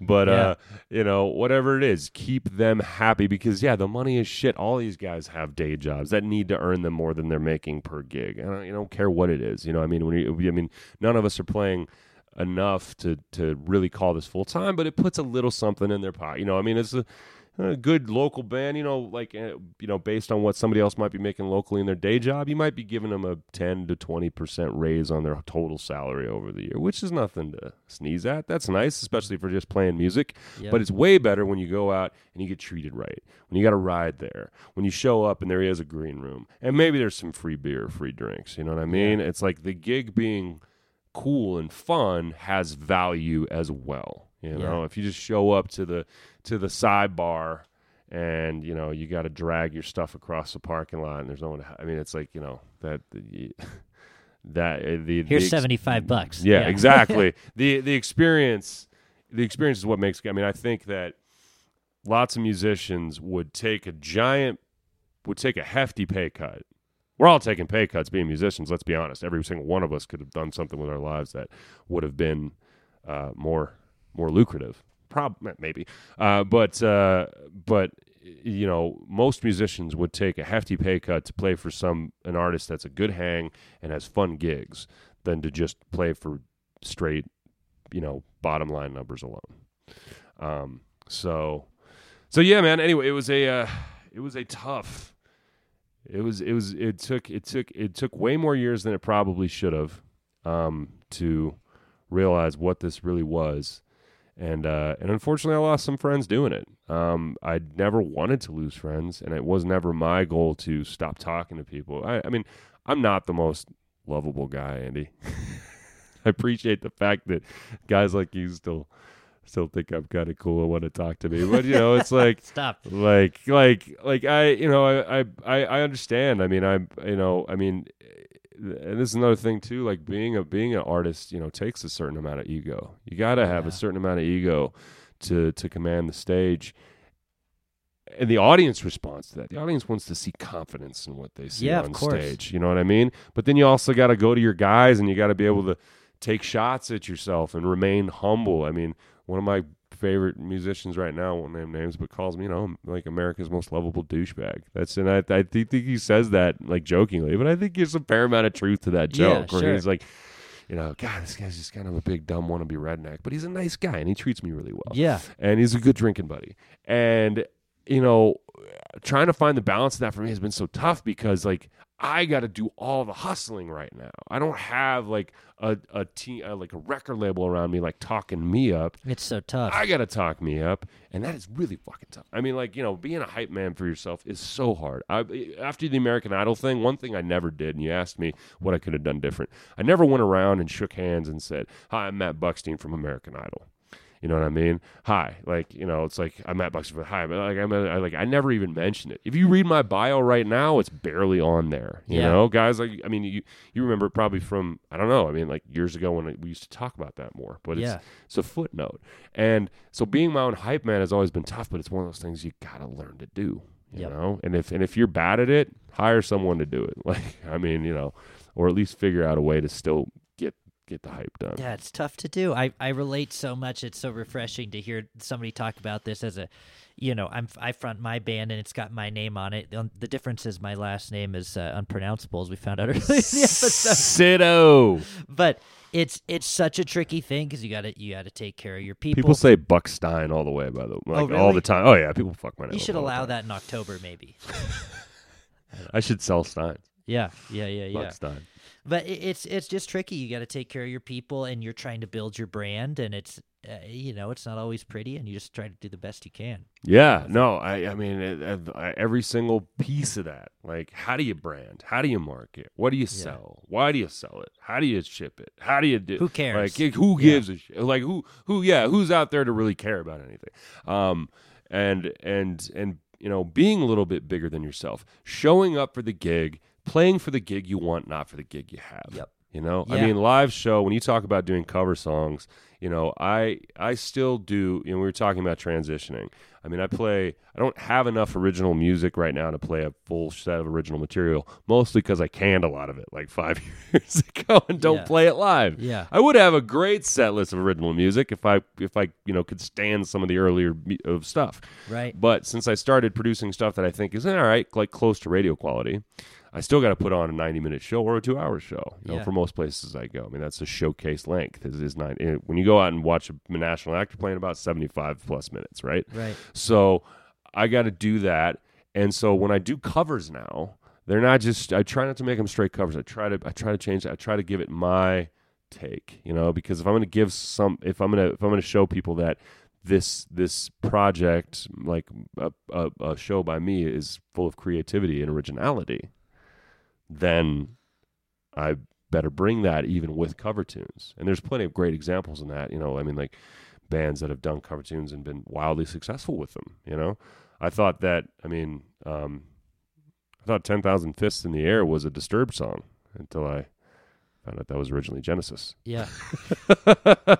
you know, is that am I thinking the right tune? Covers can be done uh, better than the original Yeah, in a lot of cases. for sure. I mean, look at Wagon Wheel with Darius Rucker. Right. I mean, that was Old Crow Medicine show all day, and a lot of us knew that, but it never reached even nearly. I mean, and that's probably to this day one of his biggest songs ever. Well, I didn't even realize I was. That was a time when I was playing at a piano bar doing doing pianos gig, and I had known that song for years and years and years. Mhm. And I remember when the first time somebody put "Wagon Wheel" by Darius Rucker up on the bandstand and I made fun of him. I said, "No, it's not." You know, you and I didn't. I hadn't even heard that version yet, and I got schooled. You know, the Yeah. performer got schooled because they said, "Well, actually, yes, it is, not the original, but Right. uh, you no, yeah, yeah. I mean, that's the total cover. I mean, it's probably licensed. And it was a but- it, it- old Crow Medicine Show covered part of it, right? Those were some old Bob Dylan lyrics. Yeah, no, actually, the history of that song was that it was like I think the "Rock Me Mama" can be like is attributed to Big Bill Broonzy back in like Okay, twenties or thirties. wow, And then Dylan came along with just the hook, the "Rock Me Mama" like a wagon wheel, sang that on like a work tape.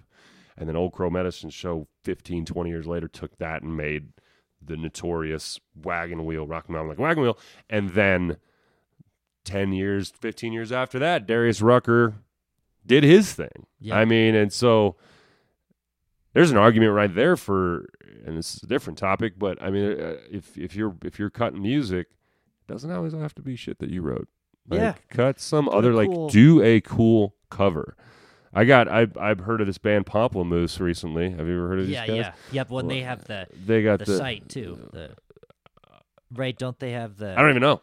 They, I, I think they started um, a funding site for musicians. Am I thinking of the wrong group? You might be. I mean, I only found them on Spotify because I was like kind of looking up stuff uh, about uh, the the the the worldwide hit um, Old Town Road. Yeah. and they had done a really cool and this had been done with other DJs but they did a really cool version their own of Old Town Road max, mashed mashed with uh, Ginuwine's My Pony from the 90s Yeah. and I can't stop listening to it on Spotify but you know it's like there's a cover that probably did a lot of great things for their following you know because like those there's that's appealing to a base that I at least from what I can tell their music doesn't look like their own They base do so- a lot of cool cover stuff, and, and I believe, unless I'm totally off base, that that's the group they started. wh- What is the monthly funding where you can fund a musician, oh uh, and you know you get exclusive stuff? I I can't believe I'm not thinking the name of this right now. It's definitely mentioned in our book, okay uh, but I, I believe that was that group. Interesting. that started that okay. site. I'll- I'll think about Yeah, that. yeah. No, I. You're right. You're right. I think that was mentioned in Herstand's book.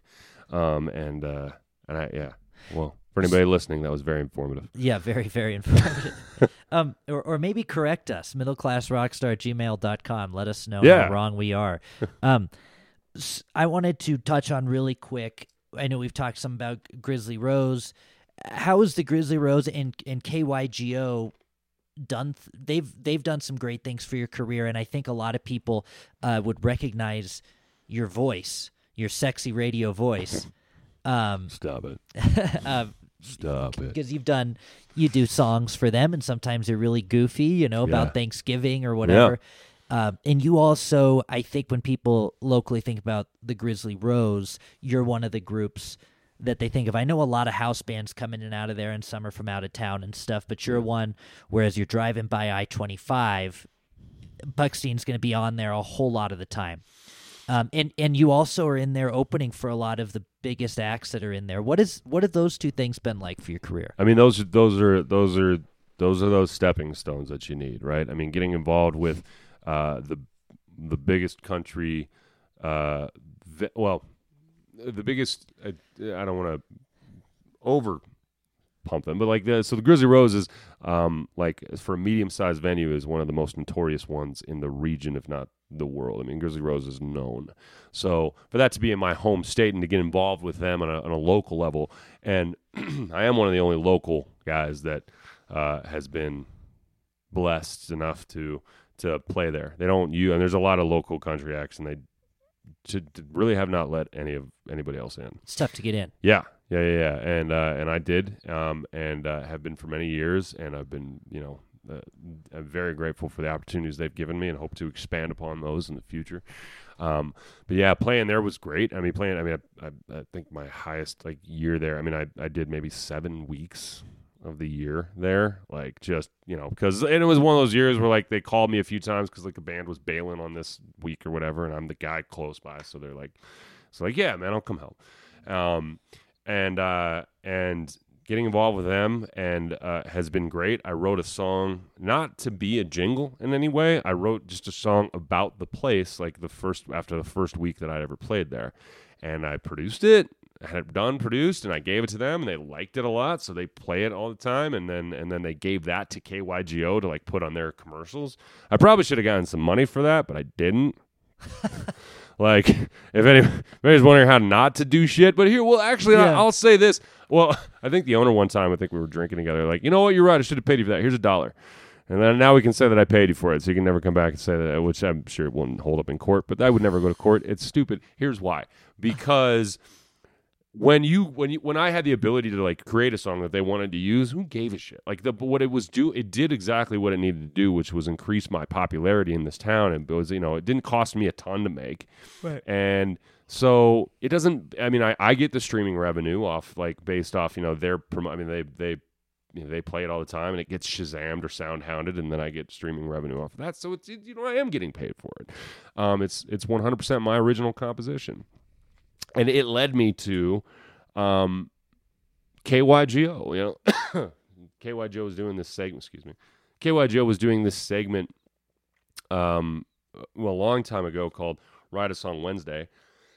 they don't really do we still do monthly songs, but for a while, one of their bits was every song, every every Wednesday, they would have an artist in that would do a song uh, based on a topic, and like writers would call, like, or um, excuse me, listeners would call in and they suggest lyrics, and then we'd have an hour to go write this tune.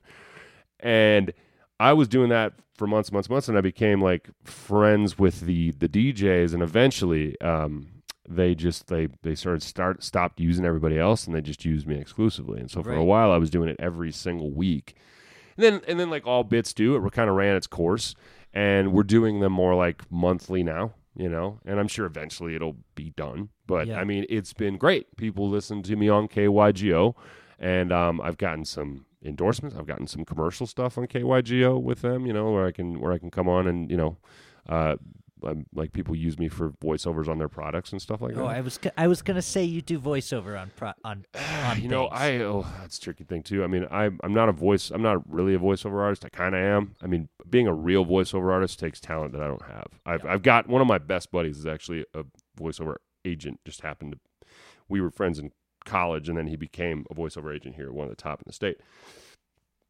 And for a while, he was sending me stuff. You know, say me like like he was he was sending me like voiceover auditions or stuff like that and he would show me what other guys in town were doing and i listened to reels of other guys and i was like wow i'm not that good i mean i got a decent voice but to be able to perform on the microphone for like commercials and stuff is a, is a talent i haven't honed yeah. um, so, so yeah. So I, uh, uh, but yeah, KYGO was great, and people obviously they they hear you, they see you, they see your name connected to that in my promo material and stuff like that, and like this guy is someone we could sell at our event down here at this thing we're doing down here, or this festival, or this fair, or whatever. Like we can promote this guy as regularly heard, regularly you know, seen K at, at, at Grizzly Rose, regularly heard on KYGO yeah. and uh, and every single one of those opportunities has been great. And my if I, you know my little piece of advice to to to deal with that is, uh, you should um, always take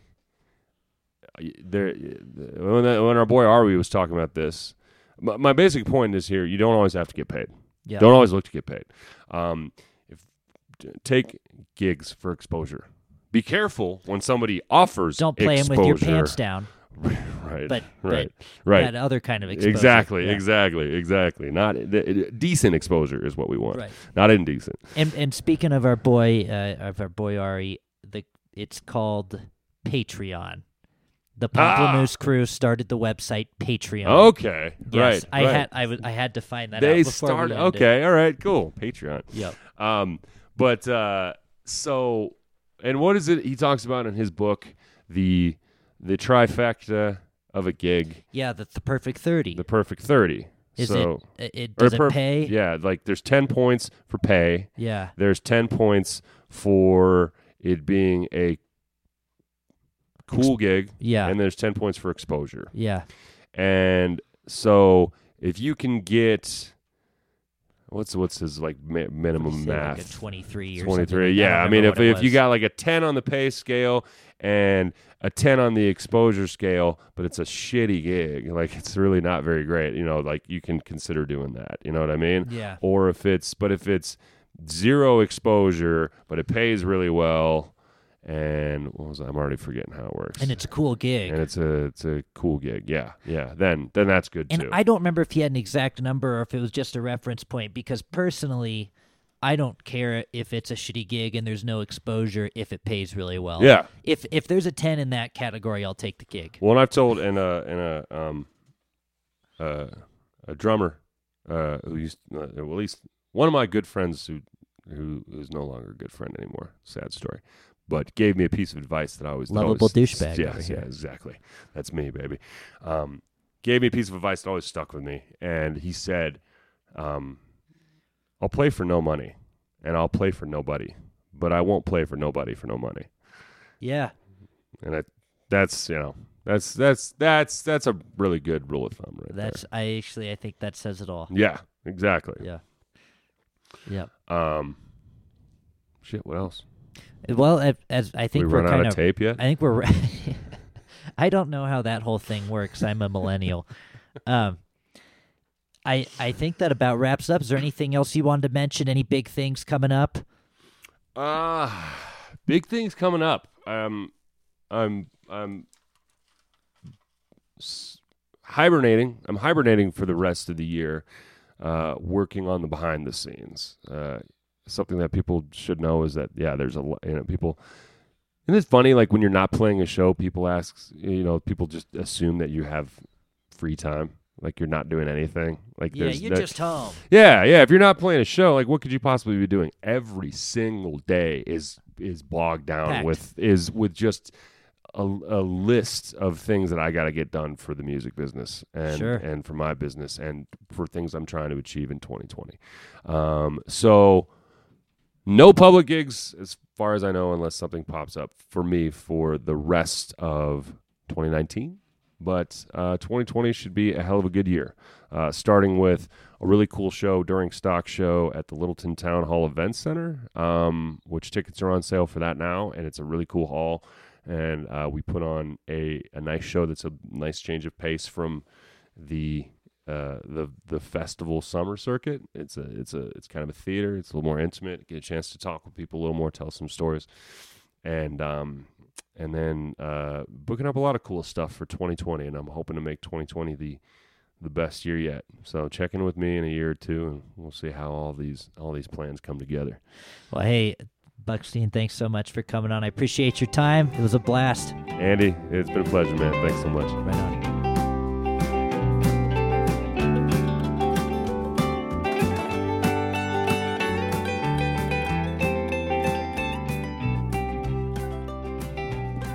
All right, thanks, Buckstein. Super appreciate your time and your knowledge. That was a lot of fun. I I just I love I love doing this. I love meeting new people. I love catching up with old friends, like today was and it, it's just awesome. And we were chatting afterwards before he left, and he said, "Man, we should do a show together sometime." And I thought, "Man, absolutely, let's do a show together sometime." So maybe maybe that'll happen in 2020. Really cool guy, filled with knowledge. We talked for a while before the episode and after the episode, and and helped each other out, gave each other some advice on things, and it was great. So thanks for doing that, Buckstein, and thanks to all of you for listening. If you like the podcast, please go on to the very best way you can support us is on Apple Podcasts, on the Apple Podcast app. If you go and rate and review, that is the very best thing you can do. That helps me to get new guests on, that helps me to get new listeners, that helps me to have more people listen to this episode. Of course, any way that you listen to the podcast helps. And let us know that you're listening. And if you have any suggestions, questions, comments, concerns, hate mail, death threats, you can send them all to middleclassrockstar at gmail.com. I want to say a quick thanks to our sponsors. First of all, Patrick at PQ Mastering. PQ Mastering puts the finishing touches on this podcast, and for all of your audio or restoration needs, go to www.pqmastering.com. We also have a new sponsor, and that's Narrator RF. Narrator offers simple and affordable licensing on exceptional music for sync. For example, if you are having a wedding ceremony and you're trying to put together a slideshow for the bride and the groom who are from Ireland, I don't know. I just made that up. You can go to narratorrf.com and type in Irish music, and a few samples will show up.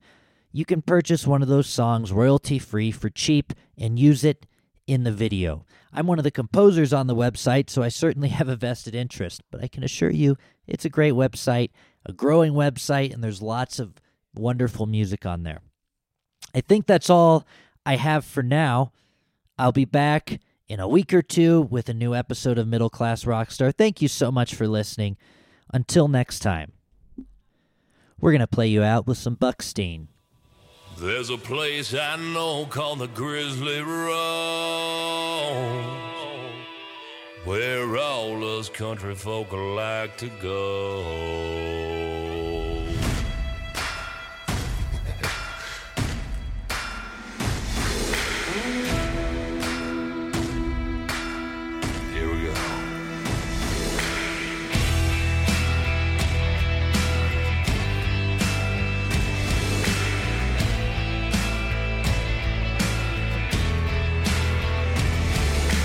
Place I know called the Grizzly Rose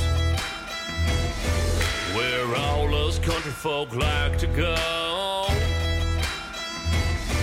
You can line dance and drink all night. And we ain't gonna stop till the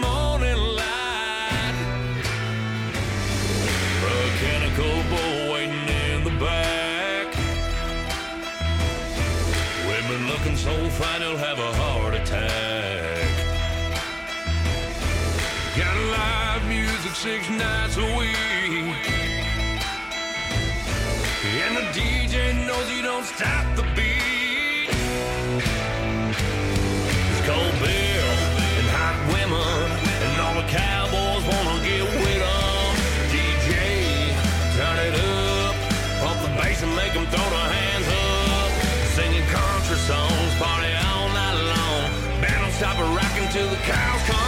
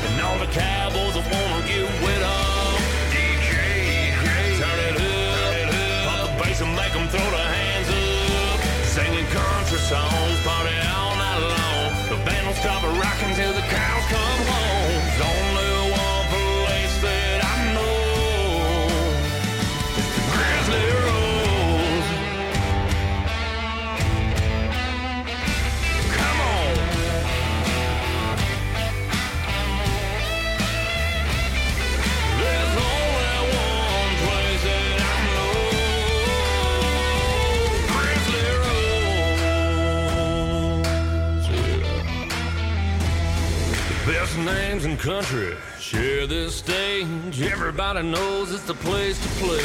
Well, ladies drink free every Thursday night. If you wanna get rowdy, we can drag you outside. So do a little dance, make a little love, put a drink in your hand and raise it up to cold beer and hot women. women. All the cowboys that wanna get with them, cowboy. Turn it up, pump the bass and make them throw the hand.